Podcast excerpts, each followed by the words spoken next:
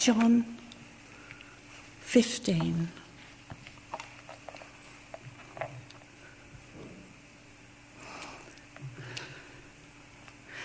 As the Father loved me, I also have loved you. Abide in my love. If you keep my commandments, you will abide in my love, just as I have kept my Father's commandments and abide in his love. These things I have spoken to you, that my joy may remain in you, and that your joy may be full. This is my commandment that you love one another as I have loved you. Greater love has no one than this, than to lay down one's life for his friends. And may God bless the reading to us. Reading is from Matthew chapter 5, verses 1 to 12. Now, when Jesus saw the crowds, he went up on a mountainside and sat down. His disciples came to him, and he began to teach them. He said, Blessed are the poor in spirit, for theirs is the kingdom of heaven. Blessed are those who mourn, for they will be comforted. Blessed are the meek, for they will inherit the earth. Blessed are those who hunger and thirst for righteousness for they will be filled. Blessed are the merciful, for they will be shown mercy. Blessed are the pure in heart, for they will see God. Blessed are the peacemakers, for they will be called children of God.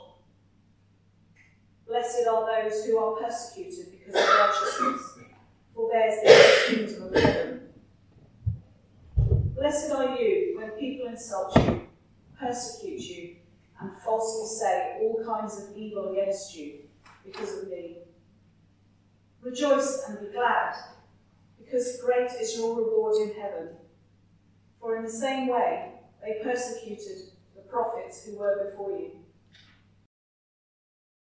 Last year we've seen the 70th anniversary of the late Queen's reign, her death, and her funeral.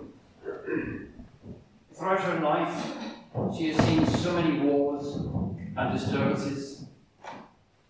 In the Second World War, she was involved alongside her parents and also joined the Women's Auxiliary Territorial Service.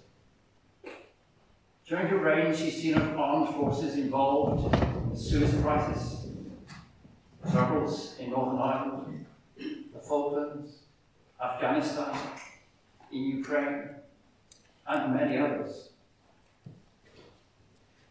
One of the things that struck me whilst looking at the various programs that have been shown about her this past year was the way her armed services always held her in high esteem and saw what they were doing was for Queen and country and were prepared to lay down their lives in so doing.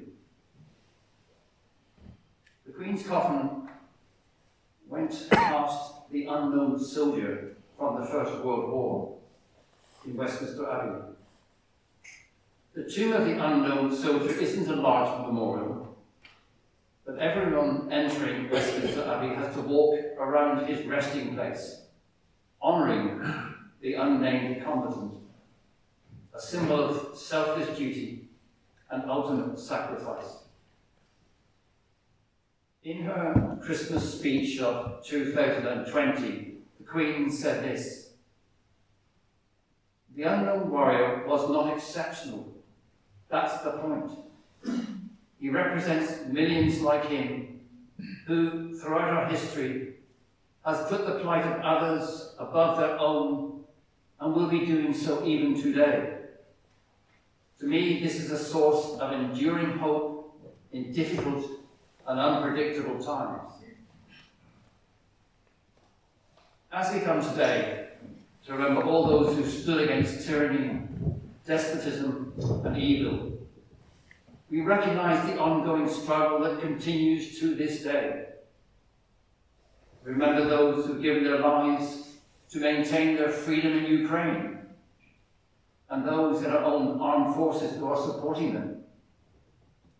Remember those who gave their lives to maintain the Falkland Islands for a place of freedom. Remember all those others known to us parents, godparents, even children who have died, in order that we may maintain the freedom that we have the freedom to live, the freedom to speak, the freedom to have our own religious worship. In that Christmas speech of the Queen, she referred to the parable of the Good Samaritan. She said, During the darkest night, there is hope of a new dawn. Jesus drew on this with the parable of the Good Samaritan who was robbed and left at the roadside and is saved by someone who did not share his religion or culture. She continued, The teachings of Christ have served my inner light, as has the sense of coming together in worship.